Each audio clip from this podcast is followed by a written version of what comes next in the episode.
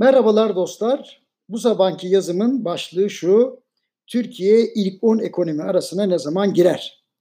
Hatırlarsanız geçenlerde Cumhurbaşkanı Erdoğan dünyanın ilk 10 ekonomisi arasına girmeye yakınız diye bir açıklama yaptı.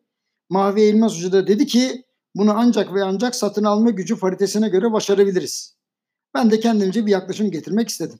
Öncelikle şunu söyleyeyim. Türkiye uzun bir zamandır dünyanın zaten en büyük ilk 20 ekonomisi içinde.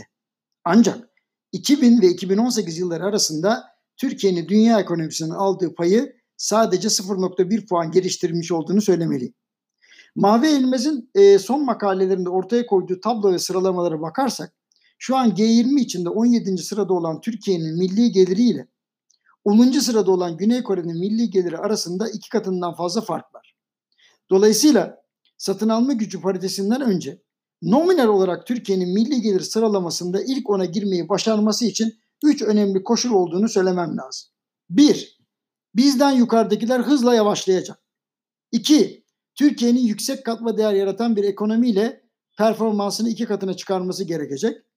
Üç, milli gelirin dolar cinsinden ifadesinin büyümesi için bu süreçte kurların sakin seyretmesi gerekecek.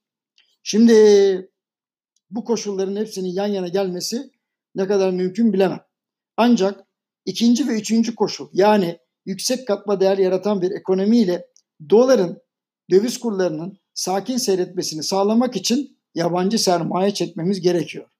Bunu da Amerika Birleşik Devletleri'nin vaat ettiği ama başaramadığı adalet, eşitlik, özgürlük temelinde gerçekleştirebiliriz. Hatırlatayım biz bunlara yapısal reformlar diyoruz.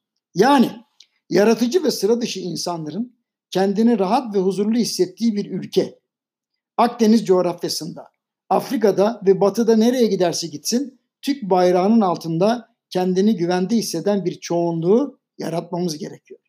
Hoca bu işler zor. Acaba kastedilen kişi başına düşen milli gelir olmasın diye soranlar var. Onlarla da ilgili bilgi vereyim. Mahve İlmaz Hoca'nın G20 ülkeleri içinde Türkiye'nin performansını analiz ettiği yazısında bir tablo var. O tablodan anlıyoruz ki kastedilen bu da değil. Tabloya göre 2000-2018 yılları arasında kişi başına gelirini en çok arttıran Çin, Rusya, Endonezya ve Hindistan.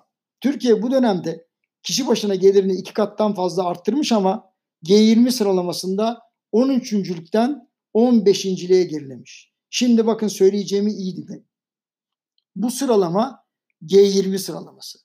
Yoksa dünya sıralamasına bakılırsa Türkiye 2018 yılında 9405 dolarlık kişi başına gelirle sıkı durun 72. sırada.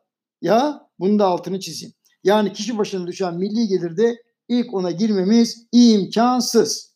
Şimdi bu bilgilerden hareketle kastedilerin doğrudan doğruya mutlak milli gelir rakamı ya da kişi başına düşen milli gelir değil, Mahvi Hoca'nın dediği gibi satın alma gücü paritesine göre milli gelir olduğu ortaya çıkıyor.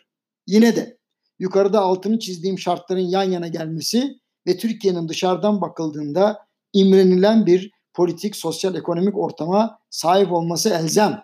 Aksi takdirde dünyanın 10 büyük ekonomi arasına girmemiz, ekonomisi arasına girmemiz satın alma gücü paritesine göre 2030 yılına kadar mümkün gözükmüyor. Ondan sonrası da muamma. Hepinize hoşçakalın diyorum. Yarın görüşmek üzere.